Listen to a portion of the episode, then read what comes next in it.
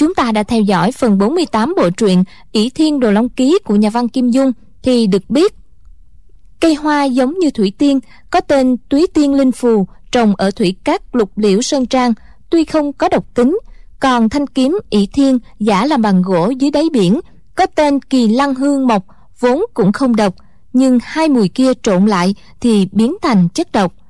Trung vô kỵ có cửu dương thần công hộ thể, nên các loại độc không xâm hại được chàng dặn dò các thủ lĩnh minh giáo, ngồi điều tức, đừng vận công. Chàng quay lại sơn trang, nhổ rễ màu tím của cây túy tiên linh phù về giải độc. Trong khoảng thời gian đó, đại hội binh mã của giặc nguyên đến tấn công. Tiên chiêu đã lập được kỳ công. Nàng ra lệnh cho ngũ hành kỳ chuyển động theo phương vị bắt quái, tấn công ngược lại, làm quân nguyên rối loạn, phải rút lui. Trương vô kỵ mang rễ cây về giải độc cho các thủ lĩnh minh giáo, rồi cả đoàn kéo đi núi tung sơn lên ngọn thiếu thất, vào thiếu lâm tự, họ vô cùng ngạc nhiên, khắp nơi trong chùa vừa qua một trận đại chiến vừa được ba ngày. Xác người, máu, binh khí vương vãi khắp nơi. Đặc biệt, sau lưng 16 pho tượng la hán khắc 16 chữ, trước diệt thiếu lâm, sau diệt võ đan, chỉ còn minh giáo, xưng vương, võ lâm. Đọc đến câu này, trương vô kỵ bỗng lo lắng cho phái võ đan gặp nạn chàng ra lệnh cho mọi người mau đến núi võ đan cứu viện riêng trương vô kỵ và thanh dực bức vương vi nhất tiếu đi trước.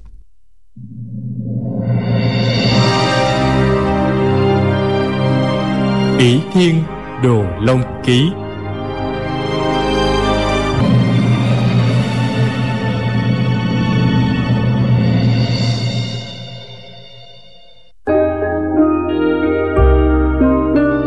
Núi tung sơn và núi võ đan tuy ở hai tỉnh dự ngạc khác nhau song một ở dự tây, một ở ngạc bắc, cách nhau không quá xa.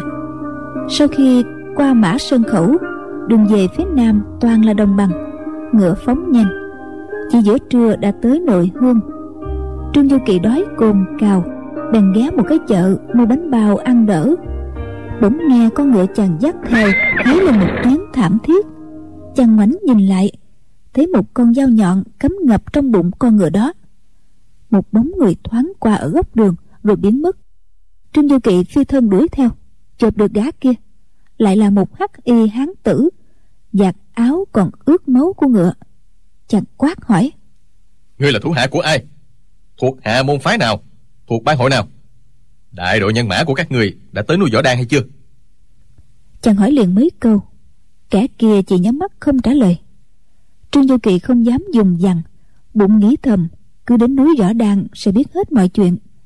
Bèn giơ tay điểm nguyệt đại chùy, khiến hắn đau đớn khổ sở ba ngày ba đêm cho biết.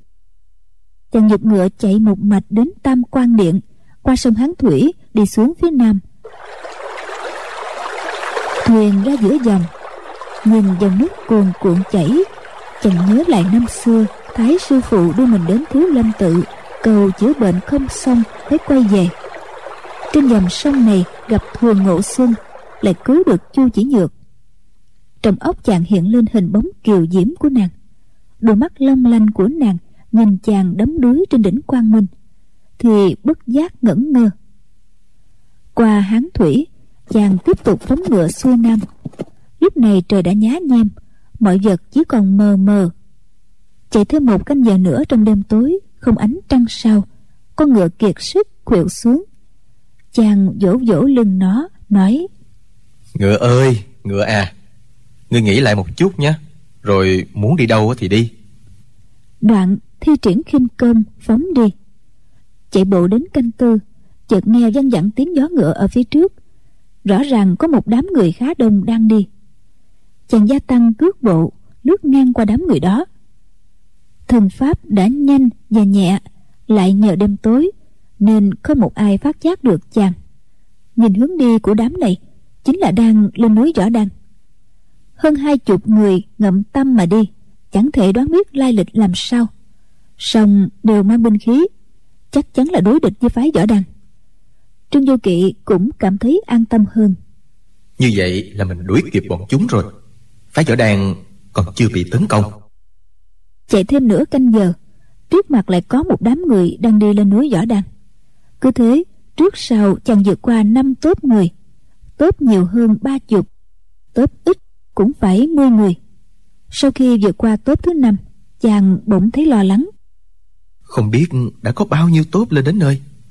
Đã có đám nào động thủ với người của bổn phái hay chưa? Chàng tuy không phải là đệ tử phái võ đàn nhưng vì gốc tích của phụ thân nên vẫn coi phái võ đàn là môn phái của mình. Nghĩ như thế rồi chàng càng chạy nhanh hơn chẳng mấy chốc chàng đã lên gần đến nơi. Cũng may không gặp thêm bọn địch nào. Chợt thấy phía trước có một người đang phóng nhanh đầu trọc tay áo rộng là một tăng nhân khinh công cực giỏi. Trương du kỵ bám theo sau cách một quãng để xem động tĩnh thế nào. Tăng nhân kia lên tới đỉnh núi thì nghe có tiếng quát hỏi. Bạn hữu ở lộ nào mà đang đêm lên núi võ đan?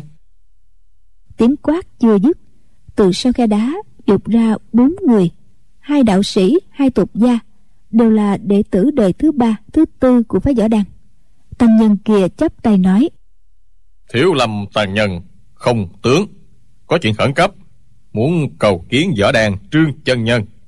Trương du kỵ hơi ngạc nhiên. Thì ra vị này là đại sư tiền bối thuộc hàng chữ không của phái thiếu lâm. Là sư huynh sư đệ ngang vai với ba vị đại thần tăng không văn không trí và không tính. Vị này không ngại vất vả chạy lên núi võ đan hẳn là đến báo tin. Một đạo sĩ phái võ đàn nói đại sư đường xa tân khổ xin quá bộ vào tề quán dùng trà.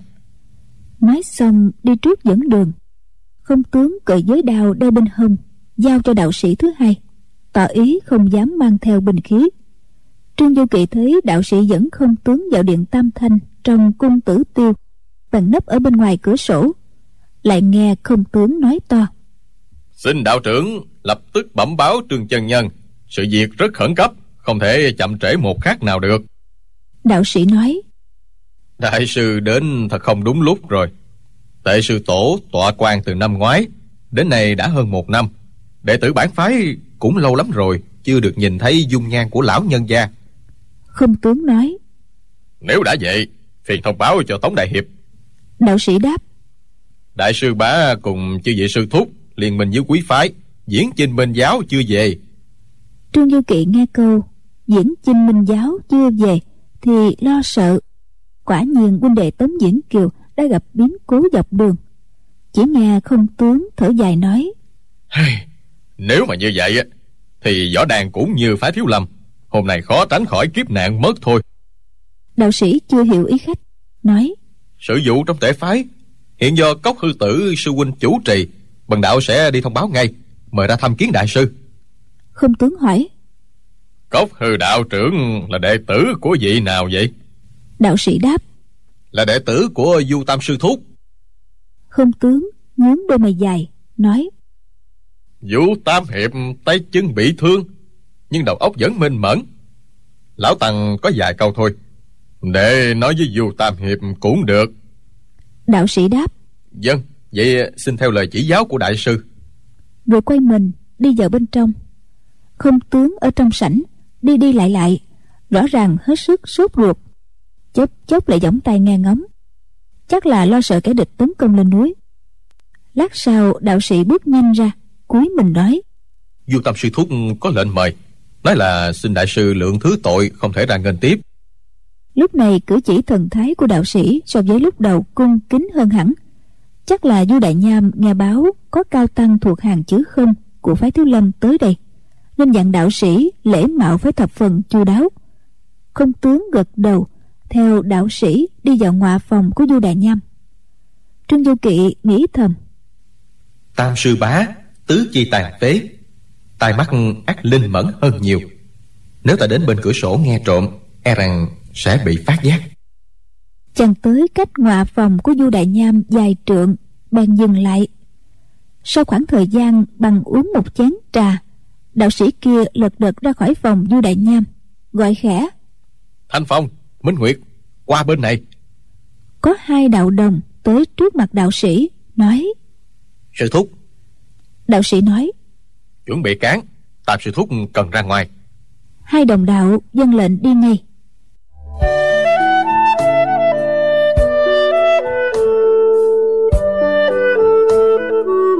du kỵ từng ở trên núi võ đan mấy năm. Gã đạo sĩ kia là đệ tử du liên châu mới thu nhận, nên chàng không biết. Song chàng biết rõ hai đạo đồng, thanh phong, minh nguyệt. Biết rằng mỗi khi du sư bá cần ra ngoài, phải nằm võng do hai đạo đồng khiêng đi. Thấy hai đạo đồng đi tới phòng để võng, trương du kỵ bèn lặng lẽ theo sau. Khi họ vào trong phòng, chàng liền gọi, thanh phong, minh nguyệt, nhận ra ta chứ? Hai đạo đồng giật mình quán sợ chăm chú nhìn trương du kỵ thấy quen quen nhưng chưa nhận ra. Trương du kỵ cười nói ta là vô kỵ tiểu sư thúc đây các ngươi quên rồi ư? Hai đạo đồng liền nhớ ra cả mừng reo lên. Ôi tiểu sư thúc đã về tiểu sư thúc khỏi bệnh rồi ư? Ba người cùng trạc tuổi trước kia thường chơi đùa với nhau. Trương du kỵ nói thanh phong nè để ta giả làm ngươi. Đến khiên tam sư bá xem ông ấy có nhận ra ta không ha thanh phong do dự. Việc đó không được đâu. Trương du kỵ nói tam sư bá thấy ta khỏi bệnh trở về tất sẽ rất là vui mừng. Lẽ nào lại trách mắng ngươi? hai đạo đồng biết là từ tổ sư trương tam phong trở xuống võ đăng lục hiệp đối với vị tiểu sư thúc này ai cũng sủng ái. Nay chàng khỏi bệnh trở về thật là đại hỷ sự. Chàng muốn nghịch ngợm một chút để làm vui lòng du đại nham đang bệnh cũng không có gì là phạm. Minh nguyệt cười nói tiểu sư thúc bảo sao thì cứ làm vậy đi. Thanh phong cười hì hì cởi đạo bào giày rồi xà cạp để chàng thay đồ. Minh nguyệt thì giúp trương du kỵ tết một cái búi tóc. Trong giây lát chàng đã hóa thành một đạo đồng. Minh nguyệt lại nói nếu tiểu sư thúc mạo nhận thanh phong á, mà tướng mạo không giống thì cứ nói là đệ tử mới được thu nhận vào đạo quán. Thanh phong bị ngã trẹo chân nên đi khiêng thay trương du kỵ cười nói hay lắm á.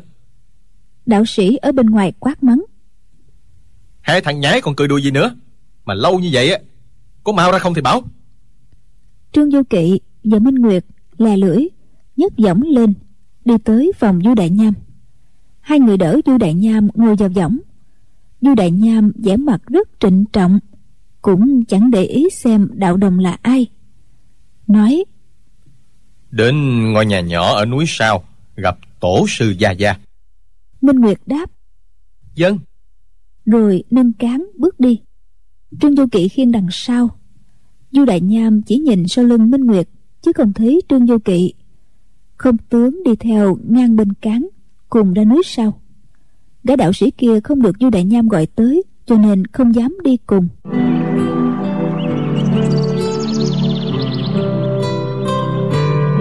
Nơi trương tam phong bế quan tịnh tu là một ngôi nhà nhỏ, nằm sâu trong rừng trúc ở núi sau. Cây lá um tùm, xanh mát. Ngoài tiếng chim hót, không có âm thanh gì khác. Minh nguyệt và trương du kỵ khiêng du đại nham tới trước cửa ngôi nhà nhỏ, đặt giọng xuống du đại nham sắp lên tiếng cầu kiến thì chợt nghe từ bên trong vọng ra giọng nói già cả của trương tam phong. Vị cao tăng nào của phái thiếu lâm quan lâm hàng cư. Lão đạo không kịp nghênh đón mong thứ lỗi cho. Nghe kẹt một tiếng cánh cửa trúc mở rộng. Trương tam phong thông thả bước ra. Không tướng lộ vẻ ngạc nhiên trương tam phong làm sao lại nhận biết khách tới thăm là người của phái thiếu lâm? Chắc là gã đạo sĩ đã cho người bẩm báo trước chăng? Du đại nham thì biết rằng võ công của sư phụ ngày càng tinh thâm. Chỉ nghe tiếng bước chân của không tướng đã nhận biết được môn phái và mức độ tu luyện nông sâu. Nội công của trương du kỵ vượt xa không tướng, từ thực quá hư, từ chân thuần trở về chất phát. Toàn bộ cử chỉ, ánh mắt bước chân giọng nói đều không để lộ chút gì, nên trương tam phong không thể nhận biết. Chẳng thấy thái sư phụ tuy hồng hào, nhưng râu tóc bạc phơ, so với hội chia tay năm xưa, quả đã già thêm vài phần. Lòng chàng vừa quan hỷ, vừa bi thương, nước mắt tự nhiên rưng rưng, phải dội ngoảnh mặt đi. Không tướng chắp tay nói, tiểu tăng thiếu lâm không tướng tham kiến tiền bối võ đàn trương chân nhân. Trương tam phong chấp tay đáp lễ nói không dám. Đại sư khỏi cần đa lễ. Xin mời vào đàm đạo. Cả năm người bước vào nhà. Thấy trên bàn có một bình trà một chén uống trà. Dưới đất một cái bồ đoàn.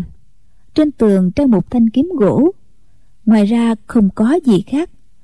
Trên bàn và dưới nền nhà đầy bụi bặm. Không tướng nói trường chân nhân, phái thiếu lâm gặp phải kiếp nạn ngàn năm qua chưa từng gặp. Bổn phái từ phương trưởng không gian sư huynh trở xuống, người thì tuấn nạn trong cuộc chiến bảo vệ chùa. Người thì bị địch bắt hết cả, chỉ còn một mình tiểu tăng liều mạng chạy thoát. Đại đội binh mã của ma giáo đang tiến lên núi võ đàn, tồn vong dinh nhục của võ lâm trung nguyên hôm nay. Chỉ còn trông cậy một mình vào trương chân nhân mà thôi. Nói xong y khóc ầm lên. Trương du kỵ bị chấn động mạnh. Chàng biết rõ rằng phái thiếu lâm bị tai họa, nhưng cũng không thể ngờ ra lại đến nỗi toàn phái bị tiêu diệt sạch như vậy. Ngay cả trương tam phong tu luyện cả trăm năm, nghe tin này cũng cả kinh. Hồi lâu không nói nên lời. Định thần rồi mới hỏi. Mà giáo ngang ngược như thế, thật là quá đáng. Nhưng phái thiếu lâm có rất nhiều cao thủ mà sao lại đến nỗi xa hết vào độc thủ của ma giáo? Không tướng nói. Không trí không tính. Hai vị sư huynh dẫn môn hạ đệ tử cùng năm đại môn phái trùng nguyên ước hẹn tây chinh dây đánh đỉnh quang minh. Tàn chúng ở lại chùa ngày ngày mong chờ tin vui. Hôm đó dưới chân núi báo lên đoàn quân diễn trên đại thắng trở về. Phương trưởng không gian sư huynh nghe tin thì cảm mừng. Dẫn đệ tử trong chùa ra nghênh đón quả nhiên, thấy không trí, không tính, hai vị sư huynh đưa môn hạ đệ tử về chùa, lại còn dẫn theo mấy trăm tù binh nữa. Mọi người vào đại diện. Phường trưởng hỏi hàng tình hình chiến thắng. Không trí sư huynh cứ ấp à ấp úng. Còn không tính sư huynh đột nhiên kêu lên. Sư huynh hãy cẩn thận. Chúng sư đệ đã rơi vào tay người ta rồi. Bọn tù binh kia là địch đóng giả đó. Phương trượng còn đang sửng sốt, thì bọn tù binh giả, nhất tề rút binh khí tấn công. Đệ tử bổn phái, một là trở tay không kịp, hai là các hảo thủ tay chinh bị địch chế ngự hết rồi. Những người ở lại chùa vừa ít vừa yếu, mọi cửa ngõ của đại diện đều bị địch ngăn chặn. Ừ, sau một hồi chiến đấu ác liệt, chúng tôi bị đánh tơi tả, không tính sư huynh tuẫn nạn tại chỗ nói tới đây không tướng khóc nấc không thành tiếng. Trương tam phong xót xa nói bọn ma giáo này tàn độc thiệt. Lại thực hiện ác kế như vậy ai mà đề phòng cho nổi? Không tướng cởi cái bọc màu vàng đeo sau lưng mở bọc. Bên trong là lớp vải dầu. Mở lớp vải dầu thì lộ ra một cái thủ cấp mắt tròn trợn ngược mặt đầy vẻ phẫn nộ chính là một trong ba đại thần tăng của phái thiếu lâm không tính đại sư. Trương tam phong và trương vô kỵ đều biết mặt không tính. Thoạt nhìn cũng cùng kêu ối lên một tiếng. Không tướng lại khóc nói tiểu tăng liều chết cướp được pháp thể của không tính sư huynh. Trương chân nhân mối đại cừu này ta phải làm sao đây? Nói xong cung kính đặt thủ cấp của không tính trên bàn mà quỳ xuống lại trương tam phong buồn rầu cúi mình, chắp tay hành lễ. Trương du kỵ nhớ lại buổi tỷ võ trên đỉnh quang minh, không tính thần tăng khẳng khái lỗi lạc, hào khí hơn người. Không hổ là đường đường tông sư một đời của phái thiếu lâm. Đâu ngờ bị kẻ gian hãm hại, đầu một nơi, thân một nẻo như thế này, nên chàng cảm thấy quá đau lòng. Trương tam phong thấy công tướng quỳ hồi lâu chưa đứng dậy cứ khóc lóc thảm thiết. Bèn giơ tay đỡ lên nói không tướng sư huynh. Thiếu lầm võ đàn coi như là một nhà. Thù này không thể không báo. Mới nói đến chữ báo bỗng hự một tiếng. Hai tay của không tướng đã cùng đánh thẳng vào bụng dưới của trương tam phong. Biến cố diễn ra quá đột ngột gió công của trương tam phong tuy đã tới cảnh giới tối cao, móng sao được vậy làm sao có thể ngờ một cao tăng thiếu lâm mang mối huyết cừu từ xa đến báo tin, tự dưng lại đột ngột tập kích mình. Thoạt tiền trương lão còn ngỡ, không tướng bi thương quá độ, đâm ra tâm trí mơ hồ, hỗn loạn, nhìn người thành ra kẻ thù. Nhưng ngay lập tức, trương lão hiểu rằng không phải như vậy. Chưởng lực đánh vào bụng của ông chính là thần công ngoại môn, kim cương bát nhã chưởng của phái thứ lâm. Khi ra đòn gã không tướng kia dốc toàn lực, khóe miệng lộ một nụ cười hiểm độc đắc ý. Trương du kỵ, du đại nham, minh nguyệt, ba người hoàn toàn bị bất ngờ về biến cố đó. Cứ ngây người ra. Du đại nham khổ nổi, thân thể tàn phế, không thể giúp gì cho sư phụ. Còn trương du kỵ trẻ người non dạ trong giây lát ấy vẫn chưa thể hiểu rằng không tướng toàn giết chết ngay thái sư phụ. Hai người vừa kêu lên hốt hoảng, thì trương tam phong chưởng trái đã vỗ bợp một cái xuống thiên linh cái của không tướng. Chưởng này mềm như bông mà lại cứng hơn sắt. Không tướng tức thì dở sọ, sụm xuống như một đống bùn, chết tươi, không kịp kêu được một tiếng. Du đại nham vội gọi, sư phụ lão nhân gia. Chỉ thấy trương tam phong ngồi xuống, nhắm mắt. Trong giây lát, từ đỉnh đầu bốc lên làn hơi trắng mỏng. Rồi đột nhiên há mồm, thổ ra một ngụm máu tươi. Trương du kỵ kinh hãi, biết thái sư phụ bị thương không phải nhẹ. Nếu là thổ ra máu bầm, thì với nội công vô cùng thâm hậu. Trương lão chỉ sau vài ngày sẽ bình phục. Đằng này thổ ra máu tươi, lại phun ồng ộp như thế kia tức là tạng phủ đã bị trọng thương. Lúc này chàng phân dân. Mình đã nên nói rõ thân phận để cứu thái sư phụ hay chưa? Bây giờ phải làm sao? Ngay lúc ấy nghe có tiếng chân người đến. Có vẻ vội vã lắm hốt hoảng lắm. Song chưa dám bước vào nhà cũng chưa dám lên tiếng. Du đại nham lên tiếng hỏi. Linh hư đó hả? Chuyện gì vậy? Tri khách đạo sĩ linh hư đáp bẩm báo tam sư thúc đại đội ma giáo đã đến bên ngoài cung đòi gặp tổ sư gia gia nói ra những lời thô bỉ. Bảo sẽ sang phản núi võ đan. Du đại nham quát lên. Câm miệng. Du đại nham sợ trương tam phong bị phân tâm sẽ nguy hiểm hơn. Trương tam phong từ từ mở mắt nói. Kim cường bát nhã trưởng của phái thiếu lâm quả thật lợi hại. Có lẽ phải tịnh dưỡng ba tháng mới bình phục được. Trương du kỵ nghĩ thầm. Thì ra thái sư phụ bị thương nặng hơn là mình tưởng. Lại nghe trương tam phong nói. Mình giáo kéo đại đội binh mã lên núi. Ôi không biết diễn kiều liên châu bọn nó có còn bình yên hay không? Đại nham nè con nghĩ cần phải làm sao? Du đại nham im lặng không đáp thầm biết trên núi, ngoài sư phụ và mình ra, chỉ có đệ tử đời thứ ba, thứ tư. Võ công chẳng có gì đáng kể. Đưa ra chống địch, khác gì để vào chỗ chết. Việc hôm nay chỉ còn cách tự mình liều mạng, cho địch muốn làm gì thì làm. Để sư phụ lánh đi dưỡng thương, ngày sau tìm cách báo thù. Nghĩ vậy, bèn cao giọng nói, linh hư, người ra bảo chúng chờ ở điện tam thanh ta sẽ ra gặp linh hư dâng lời đi ngay. Thầy trò trương tam phong và du đại nham sống bên nhau đã lâu, tâm ý tương thông. Nghe du đại nham nói vậy thì trương lão hiểu ngay nói, đại nham à sinh tử thắng bại, không đáng để vụng. Nhưng tuyệt học của phái võ đàn thì không thể vì chuyện này mà đứt đoạn.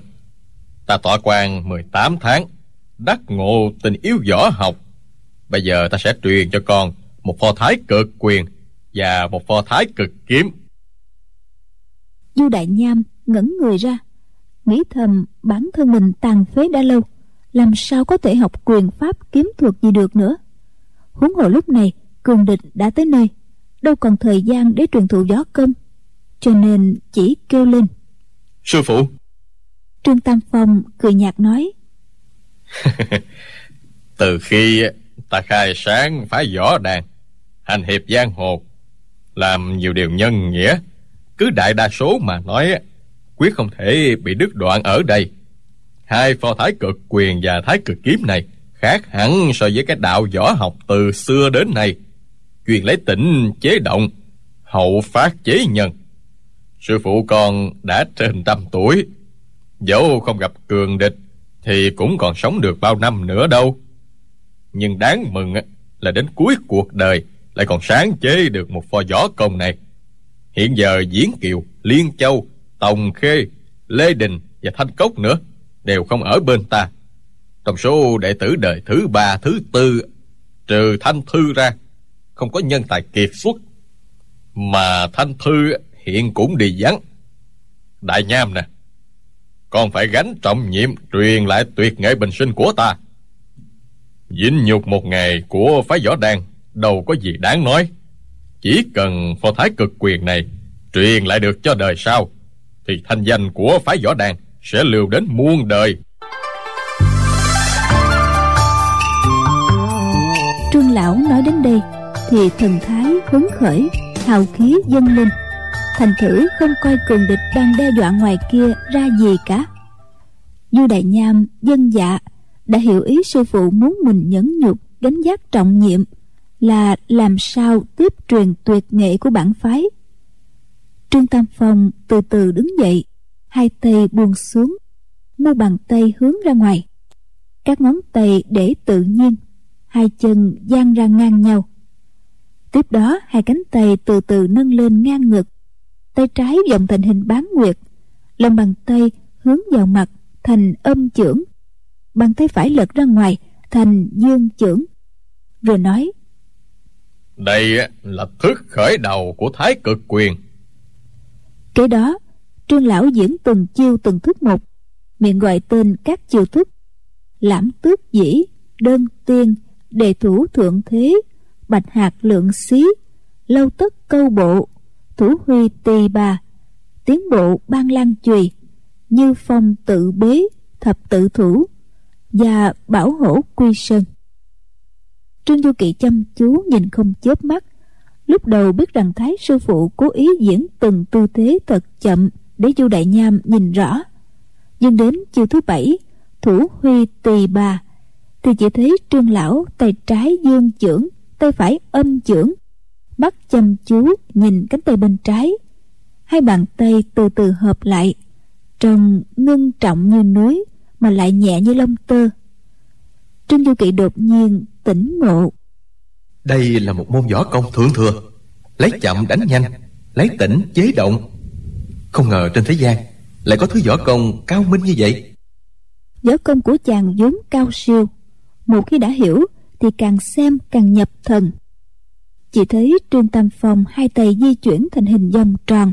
Mỗi chiêu đều hàm ý âm dương biến hóa của thái cực thức tinh di ảo diệu. Quả thực, mở ra một khung trời mới cho võ học. Bằng thời gian ăn xong một bữa cơm, trương tam phong diễn tới các chiều thượng bộ cao thám mã, thượng bộ lãm tước dĩ, đơn tiên mà hợp thái cực. Trương lão đứng tại chỗ, thần định khí nhàn. Tuy mới bị trọng thương, mà sau khi diễn xong quyền pháp, tinh thần xem ra lại sung dưỡng hơn hai tay ôm vòng hình tròn thái cực.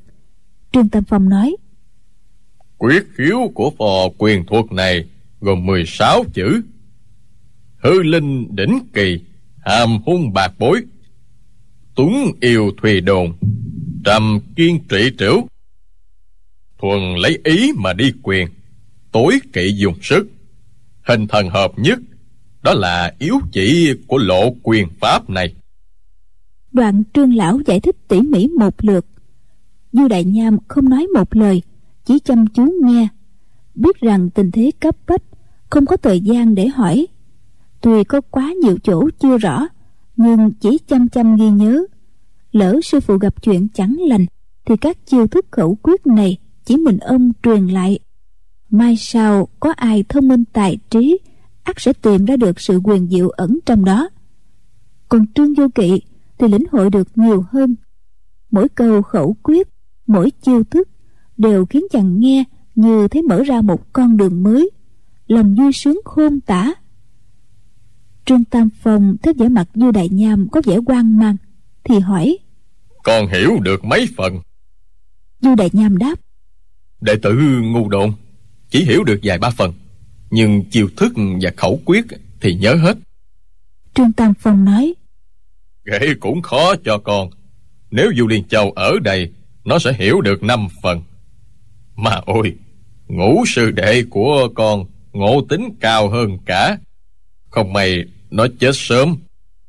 Nếu ta có ba năm công phu, Chỉ điểm cho nó, Thì có thể truyền hết tuyệt kỹ cho nó rồi. Trương Du Kỵ nghe Trương Lão nhắc đến cha mình, Không khỏi cảm thấy chua xót trong lòng. Trương Tam Phong lại nói tiếp. Quyền kình của môn này Tưởng lỏng lẻo Mà không lỏng lẻo. Sắp bung ra Nhưng chưa bung ra. Kinh dứt Mà ý chưa dứt. Trương Lão định giải thích tiếp Thì từ phía điện Tam Thanh Xa xa vọng lại một giọng già nua. Nếu trường tam phòng lão đạo cứ rụt cổ không ra Thì bọn ta hãy đem bọn đệ tử đồ tôn của lão giết sạch trước đã. Rồi một giọng khác ôm ôm Phải lắm. Cứ cho một hồi lửa đốt tiêu cái đạo quán này rồi tính sao? Tiếp đó là một giọng the thé. Để lão ta chết thui Thì tiện cho lão ta quá rồi còn gì? Mình phải tóm cổ lão ta Dẫn đi biêu cho các môn phái Để mọi người xem cái lão già sống dai Được gọi là Thái Sơn bắt đẩu của võ học Mặt mũi là thế nào. Ngôi nhà nhỏ ở núi sau Cách tiền điện phải hơn hai dặm. Vậy mà mấy câu nói kia vọng đến nghe rõ ràng chứng tỏ bọn người kia cố ý khoe khoang công lực và công lực của chúng quả không tầm thường chút nào. Du đại nham nghe mấy câu vũ nhục tôn sư thì cá giận mắt như muốn tóe lửa. Trương tam phong nói đại nham à những lời ta vừa dặn con đã quên rồi sao? Không biết nhịn nhục làm sao có thể đảm nhận trọng trách được? Du đại nham nói Dân Con xin theo lời giáo huấn của sư phụ. Trương Tam Phong lại nói Con toàn thân tàn phế Địch nhân sẽ không đề phòng con. Nhất thiết con chớ nóng vội. Nếu như tuyệt nghệ mà ta khổ công sáng chế Không truyền lại được cho đời sau Thì con sẽ là kẻ có tội với phái võ đàn ta đó. Du Đại Nham nghe mặt toát mồ hôi lạnh Hiểu dụng ý của sư phụ dù cái địch lăng nhục hai thầy trò thế nào chăng nữa, chàng cũng phải cố nhịn nhục để sống mà truyền lại tuyệt nghệ. Trương tam phong lấy bên mình ra đôi la hán bằng thép đúc đưa cho du đại nham, nói, gã không tướng bàn này bảo phái thiếu lâm đã bị tuyệt diệt. Không biết là thật hay giả, hắn là một cao thủ của phái thiếu lâm. Đến như hắn mà còn đầu hàng kẻ địch, đến để ám hại ta thì phá thiếu lâm gặp đại nạn cũng phải thôi. Đội la hán này là do quách tường quách nữ hiệp tặng ta gần một trăm năm trước. Sau này con hãy gửi trả cho truyền nhân của phái thiếu lâm mong sao từ đôi la hán này còn lưu truyền được một môn tuyệt nghệ của phái thiếu lâm nói xong trương lão phất tay áo đi ra cửa. Du đại nham nói khiêng ta đi theo sư phụ. Minh nguyệt và trương vô kỵ liền nhấc giọng lên khiêng du đại nham theo sau trương tam phong.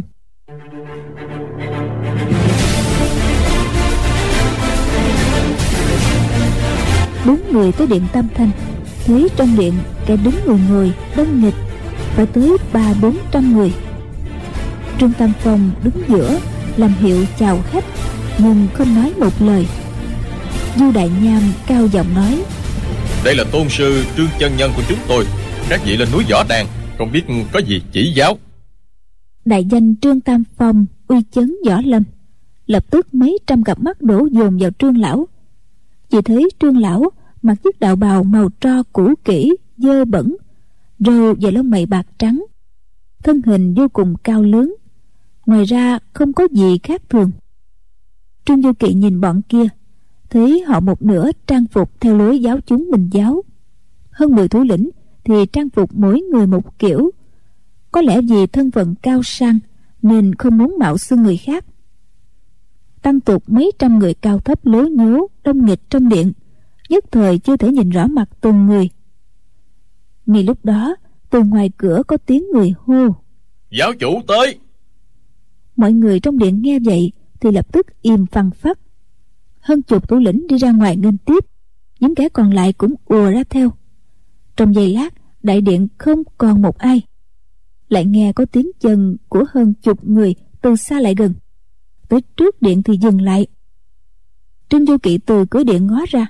Ngạc nhiên thấy tám người khiêng một chiếc kiệu lớn, bọc gấm vàng. Bảy, tám người khác đi trước đi sau để ủng vệ. Tám gã khiêng kiệu kia chính là thần tiễn bác hùng ở lục liễu trang. Trương du kỵ bèn nảy ra một ý hai tay liền bóp đất ở dưới chân xòa lung tung lên mặt. Minh nguyệt tưởng rằng chàng thấy đại địch kéo đến thì quá sợ hãi, cho nên mới làm như vậy. Nhất thời y cũng quán hồn, bắt trước lấy đất trát lên mặt mình. Hai gã đạo đồng lập tức quá thành hai ông vua bếp, mặt mày lem luốc, không ai còn nhận ra nữa. Rèm che kiệu dán ra, từ trên kiệu bước xuống một thiếu niên công tử, mặc áo bào trắng trên áo thêm một ngọn lửa đỏ. Tay cầm quạt lông phe phẩy chính là triệu mẫn cải nam trang. Trương du kỵ nghĩ thầm. Thì ra mọi trò đều do triệu cô nương bày đặt. Thảo nào phái thiếu lâm bị một phen điên đảo. Triệu mẫn bước vào đại điện có độ hơn chục người đi theo. Một hán tử cao lớn bước lên khom lưng nói. Khởi bẩm giáo chủ người kia là lão đạo trưởng trương tam phong của phái võ đan còn kẻ tàn phế kia hẳn là du đại nham đệ tử thứ ba của lão ta. Triệu mẫn gật đầu bước thêm vài bước cụp quạt lại giái trương tam phong một cái thật dài rồi nói giảng sinh là trương vô kỵ chấp trưởng minh giáo. Hôm nay có dịp diện kiến bậc bắt đẩu của võ lâm. Thật là vinh hạnh biết chừng nào. Trương vô kỵ cá giận trong bụng chửi thầm. Con tặc a đầu này mạo xưng giáo chủ minh giáo cũng được đi đằng này lại mạo nhận cả tính danh của ta để lừa dối thái sư phụ nữa. Trương tam phong nghe ba chữ trương vô kỵ thì lấy làm lạ lùng. Sao giáo chủ minh giáo lại là một thiếu nữ tuấn mỹ như thế này? Lại có tên họ giống hệt hài nhi vô kỵ của ta là thế nào?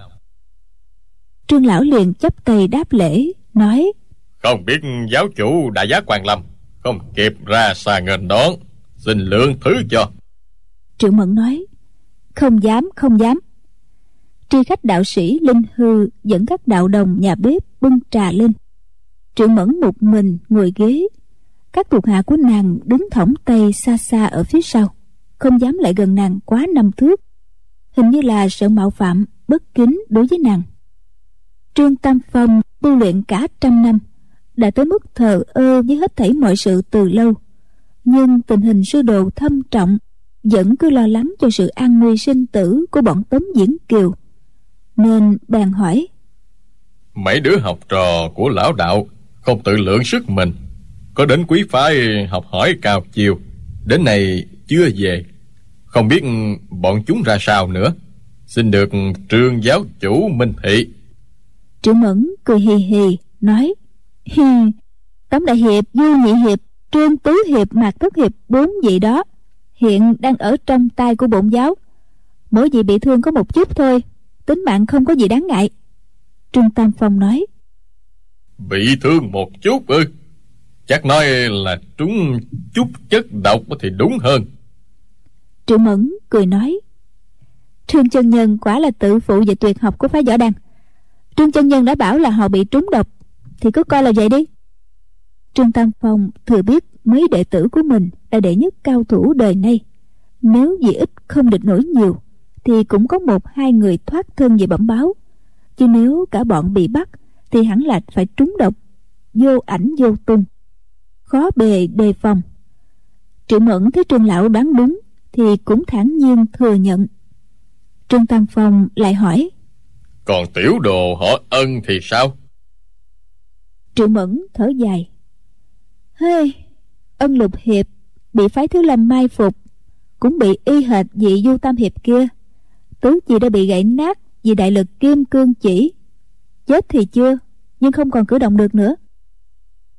Trương tam phong nhìn mặt mà xét, thấy lời nàng ta nói là thật thì trong lòng đau đớn ào một tiếng lại thổ ra một ngụm máu tươi.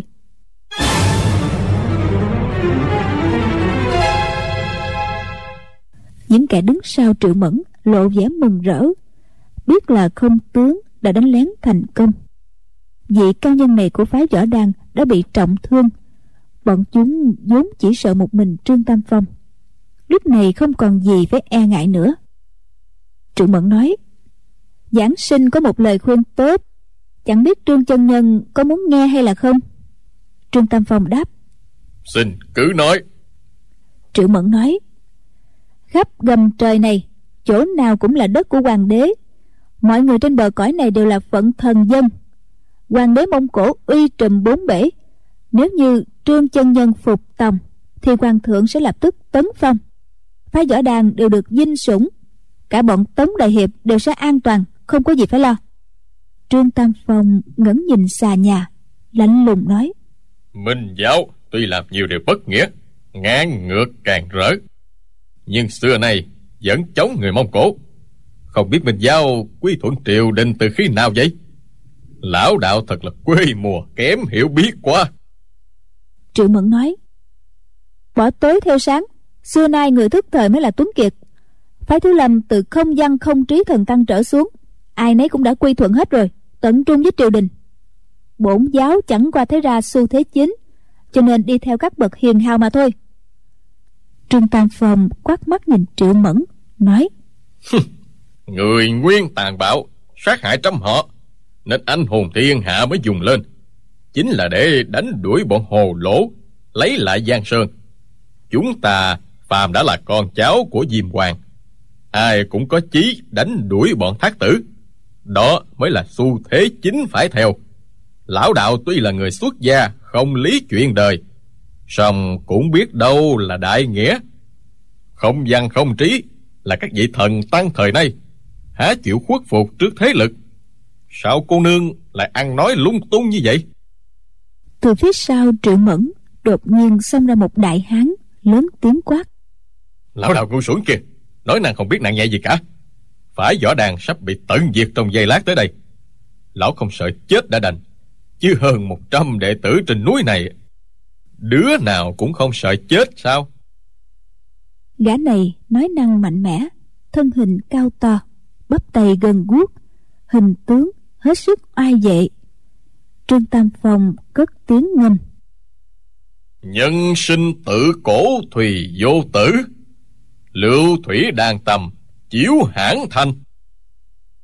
Tức là đời người xưa nay có ai không chết chỉ mong sao lòng son được đưa vào sử xanh đây là hai câu thơ của văn thiên tường. Khi văn thiên tường khẳng khái tự nghĩa, thì trương tam phong tuổi còn nhỏ, rất kính ngưỡng vị thừa tướng anh hùng ấy. Về sau, trương lão hay than thở là đương thời võ công chưa thành, nếu không, hẳn đã liều chết cứu dân thừa tướng thoát nạn.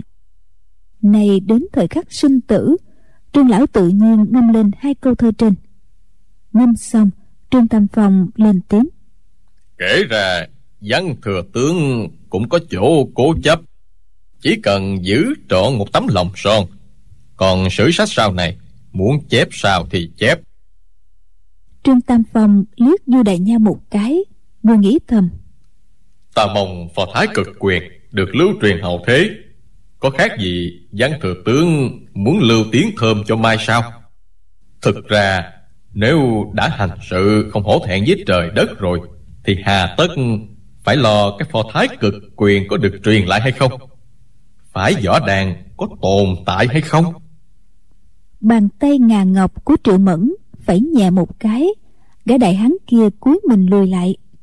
Rồi nàng mỉm cười nói Hừm, trương chân nhân đã cố chấp như vậy rồi tạm thời không nhắc tới chuyện đó nữa. Vậy thì mời các vị đi theo ta nàng đứng dậy bốn người ở phía sau liền tiến lên dây quanh trương tam phong. Bốn người đó gồm gã đại hán cao to vừa nãy một gã mặc quần áo giá chằng giá đực một hòa thượng gầy gò một người hồ ở tây vực mắt xanh râu sờm trương du kỵ thấy mấy người đó thân pháp hoặc ngưng trọng hoặc phiêu dật ai nấy phi phạm, trong bụng cũng hơi quảng. Dưới tay triệu cô nương sao lắm cao thủ đến như vậy? Xem chừng nếu trương tam phong không chịu đi theo nàng ta thì bốn gã kia sẽ ra tay. Trương du kỵ nghĩ thầm. Phe địch quá nhiều cao thủ toàn một lũ gian trá vô sĩ bất chấp tính nghĩa. Khác hẳn sáu môn phái về đánh đỉnh quang minh. Ta thật khó lòng bảo đảm bình an cho thái sư phụ và du sư bá. Nếu có đánh bại được vài tên bọn chúng quyết không chịu thua sẽ ồ lên một lượt nhưng việc đến nước này chỉ còn cách liều chết vậy. Tốt nhất là bắt giữ triệu mẫn để uy hiếp đối phương. Chàng đang định bước ra ngăn cản bọn kia. Bỗng nghe ngoài cửa sổ, một tràng cười ghê rợn. Một bóng áo xanh bay dục vào trong điện, thần pháp như ma quỷ, nhanh như tia chớp, đã lướt tới sau lưng hán tử cao to mà tung chưởng. Gã hán tử không xoay người, đánh ngược tay ra sau muốn dùng ngạnh công liều mạng. Người áo xanh kia không thích như thế, dùng tay trái vỗ vào vai người hồ ở tay giật. Người hồ nghiêng qua né tránh, tung chân đá lên bụng dưới của người áo xanh. Người áo xanh lúc ấy đã tấn công hòa thượng gầy gò, vội lùi lại, dùng tả chưởng đánh sang gã mặc bộ quần áo giá chằng giá đập trong giây lát, người áo xanh tung ra bốn chưởng, công kích liền tiếp bốn cao thủ tuy không đòn nào trúng đích nhưng thủ pháp thần tốc ngoài sức tưởng tượng. Bốn cao thủ kia biết gặp kinh địch đều nháy lùi lại vài bước ngưng thần tiếp chiến.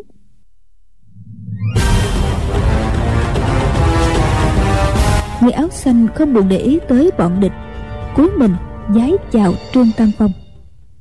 Giảng bối gì nhất tiếu bộ thuộc của trương giáo chủ minh giáo tham kiến trương chân nhân. Người đó chính là duy nhất tiếu y đã bước khỏi những kẻ ngăn chặn dọc đường, gấp rút tới đây. Trương tam phong nghe y xưng là bộ thuộc của trương giáo chủ minh giáo, cứ ngỡ y cùng bọn với triệu mẫn, vừa giơ tay đánh bốn kẻ kia, chắc là y có mưu đồ gì? Bèn lạnh lùng đáp. Di tiên sinh khỏi cần đa lễ. Từ lâu đã nghe danh thanh nhược bước dương, khinh công tuyệt đỉnh, hiếm có trên đời hôm nay được thấy quả là danh bất hư truyền. Duy nhất tiếu cả mừng. Y ít lao giảng trung nguyên nên chưa nổi danh. Nào ngờ trương tam phong cũng biết đến tài khinh công của y. Y bèn cúi mình nói trương chân nhân là bắt đầu võ lâm. Giảng bối được trương chân nhân khen một câu là vinh hạnh suốt đời rồi. Rồi y quay sang phía triệu mẫn nói triệu cô nương sao cô nương lại mạo danh minh giáo? Lại làm bại hoại thanh danh bổn giáo. Rốt cuộc là có dụng ý gì? Nam tử hán đại trượng phu sao lại độc ác nham hiểm như vậy? Triệu mẫn cười khanh khách nói ta đâu phải là nam tử hán đại trượng phu. Độc ác nham hiểm ngươi làm gì được? Duy nhất tứ mới nói có một câu đã bị bắt bẻ. Thành thử y không biết đối đáp ra làm sao. Chỉ ngẩn ra nói các vị tấn công thiếu lâm, giờ lại tới đây gây sự với phái võ đan, rốt lại lai lịch thế nào? Nếu các vị có thù quán với hai phái đó, minh giáo trước này không ưa chuyện bao đồng. Đằng này các vị lại mạo danh minh giáo, giả tràng giáo chúng của bổn giáo. Thì di nhất tiếu này không thể bỏ qua. Trương tam phong vốn biết minh giáo đối địch với triều đình hàng trăm năm, không tin minh giáo đầu hàng mông cổ giờ nghe duy nhất tiếu nói như thế thì dở lẽ. Ông nghĩ thầm. Thì ra cô nương kia mạo xưng. Mà giáo tuy mang tiếng xấu nhưng chuyện lớn thế này họ đâu có hồ đồ chứ. Triệu mẫn quay sang gã hán tử cao to nói nghe hắn quên quan cũng khá lắm. Ngươi ra thử xem là hắn có tài thật hay là chỉ khoác lác. Hắn tử cúi mình đáp. Dân hắn sửa lại dây lưng đi ra giữa điện nói chị bước dương tại hạ muốn lĩnh giáo công phu hàng ban miên trưởng của các hạ. Duy nhất tiếu giật mình nghĩ thầm. Làm sao hắn biết ta có môn hàng ban miên trưởng hắn biết mà dẫn ra khiêu chiến thì ta chẳng thể khinh địch. Y bèn vỗ hai tay một cái rồi nói thỉnh giáo quý tính đại danh của các hạ. Gã kia đáp bọn ta đã mạo xưng minh giáo tới đây không lẽ còn dùng tên thật? Di bức dương hỏi như thế thật là ngu ngốc. Mười mấy kẻ đứng sau triệu mẫn cười ô cá lên. Duy nhất tiếu lạnh lùng nói đúng ta hỏi ngu thật. Các hạ can tâm làm ân khuyển cho triều đình làm nô tài cho dị tộc. Không xưng danh còn đỡ chứ nói tên ra chỉ e bôi nhọ tổ tiên mà thôi. Gã kia cũng đỏ mặt rồi lửa giận bốc lên. Dương một tiếng, đánh một chưởng thẳng vào giữa ngực duy nhất tiếu. Đoàn ra nham hiểm. Duy nhất tiếu xoay chân né tránh. Thân hình đã luồn ra sau lưng gã kia. Giơ ngón tay điểm vào lưng gã. Y chưa sử dụng hàng băng miên chưởng dội, còn muốn thăm dò đối phương nông sâu hư thực như thế nào? Hán tử thúc cánh tay trái về phía sau. Trong thủ có công. Qua vài chiêu, chưởng thế của gã nhanh dần chưởng lực mạnh dần. Duy nhất tiếu tuy đã được trương vô kỵ chữa trị nội thương, mỗi khi dần công lâu không còn phải uống máu nóng để chế ngự âm độc trong cơ thể như trước kia. Song chỉ mới lành chưa lâu, nay lại gặp cường địch, lại ra tay trước mặt một vị đại tông sư như trương tam phong, nên hoàn toàn không dám khinh xuất. y bàn sử dụng tới hàng băng miên chưởng. Chưởng thế của đôi bên chậm dần từng bước đến chỗ tỷ thí nội lực với nhau. Bỗng, dù một tiếng, từ cửa chính có một vật to tướng đang xì được ném mạnh về phía gã hán tử. Vật kia còn to hơn cả cái bao gạo. Thiên hạ làm gì có thứ ám khí nào mà to như thế? Quái lạ thật. Gã hán tử dùng tay trái đánh mạnh vào vật kia, khiến nó văng ra xa hơn một trượng. Chỉ thấy nó mềm mềm, chẳng biết là cái gì chỉ nghe một tiếng rú, ối thảm thiết, thì ra trong túi có người. Người ấy bị trúng một chưởng quá mạnh của gã hán tử, làm sao tránh khỏi gãy xương đứt gân. Gã hán tử còn đang ngơ ngác, nhất thời chân tay chưa động. Duy nhất tiếu lẳng lặng lẻn ra phía sau, đánh ngay một đoàn hàng băng miên chưởng vào quyệt đại truy của gã kia. Gã vừa giận, vừa sợ, vội quay lại dùng sức giáng một chưởng xuống đầu duy nhất tiếu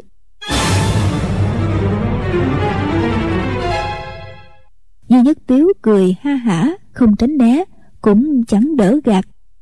Chưởng của gã kia đánh tới giữa chừng, thì cánh tay đột nhiên mềm nhũng không còn sức. Bàn tay tôi dỗ xuống, đúng thiên linh cái của đối phương, nhưng không còn chút hơi sức nào. Chẳng khác gì đặt tay lên đầu. Duy nhất tiếu biết rằng một khi đối phương trúng đoàn hàng băng miên chưởng, kinh lực sẽ lập tức mất hết. Nhưng đang đấu với cao thủ, ai dám để cho cường địch đánh vào đỉnh đầu của mình? Liều lĩnh như thế, thật chưa từng thấy. Mọi người đứng ngoài không khỏi cả kinh. Giả dụ gã hán tử có thuật chế ngự hàng băng miên chưởng, sức lực nhất thời chưa mất. Chưởng kia đánh xuống đỉnh đầu, làm sao khỏi dở sọ nát ốc? Duy nhất tiếu một đời hành sự ly kỳ cổ quái. Càng những việc không ai dám làm, không chịu làm, hoặc chưa từng làm, y càng khoái làm. Y thừa cơ, đối phương đang phân tâm mà ra tay đánh lén. Xem ra không được quan minh chính đại cho lắm, nhưng lại dám để cho địch đánh thẳng vào đầu. Như thế còn hơn cả quan minh chính đại. Phải nói là cả gan đùa giỡn với cái chết. Người mặc bộ quần áo giá xé chiếc bao lôi ra một người. Thấy mặt người ấy đầy máu đã bị gã hán tử kia đánh một chưởng chết tươi. Người chết mặc áo đen chính là đồng bọn của họ. Không biết vì sao bị tống vào bao và ném vào đây. Gã cả giận quát lên. Đứa nào thập thò? Lời chưa dứt một cái bao màu trắng đã chụp xuống đầu của gã. Gã nhảy lùi lại tránh cú chụp. Thì thấy một hòa thượng béo tốt đứng sừng sững ngay trước mặt gã mà cười hì hì. Chính là bố đại hòa thượng thuyết bất đắc. Cái túi càng khôn nhất khí của Thuyết bất đắc bị trương du kỵ làm dở tung trên đỉnh quang minh. Không còn vũ khí cầm tay, hòa thượng đành dùng tạm mấy cái túi giải thông thường.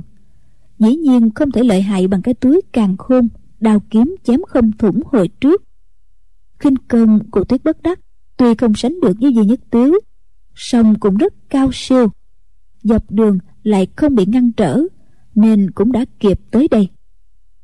Thuyết bất đắc cúi mình hành lễ với trương tam phong nói dạng bối bố đại hòa thượng thuyết bất đắc bộ thuộc của trương giáo chủ minh giáo tham kiến trương chân nhân trưởng giáo tổ sư phái võ đàn.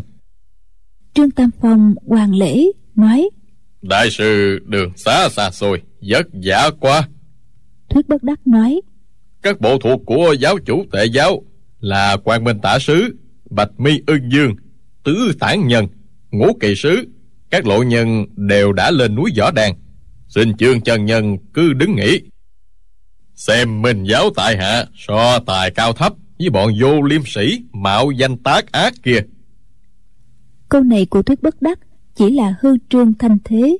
Đại đội nhân mã của minh giáo làm sao đến nhanh như thế được? Nhưng trường mẫn nghe như vậy thì nhíu mày, nghĩ thầm. Bọn họ đến nhanh như vậy là do kẻ nào tiết lộ cơ mật chứ? Nàng nhịn không nổi, buộc miệng hỏi. Trương giáo chủ của các vị đâu? Bảo y ra gặp ta ngay. Nàng nhìn duy nhất tiếu. Ánh mắt lộ vẻ nghi ngờ, như muốn hỏi giáo chủ hiện đang ở đâu. Duy nhất tiếu cười ha hả nói. Thế bây giờ cô nương không mạo xưng nữa hả? Rồi nghĩ thầm giáo chủ chắc đã tới rồi. Không biết lúc này đang đứng ở đâu đây thôi nè.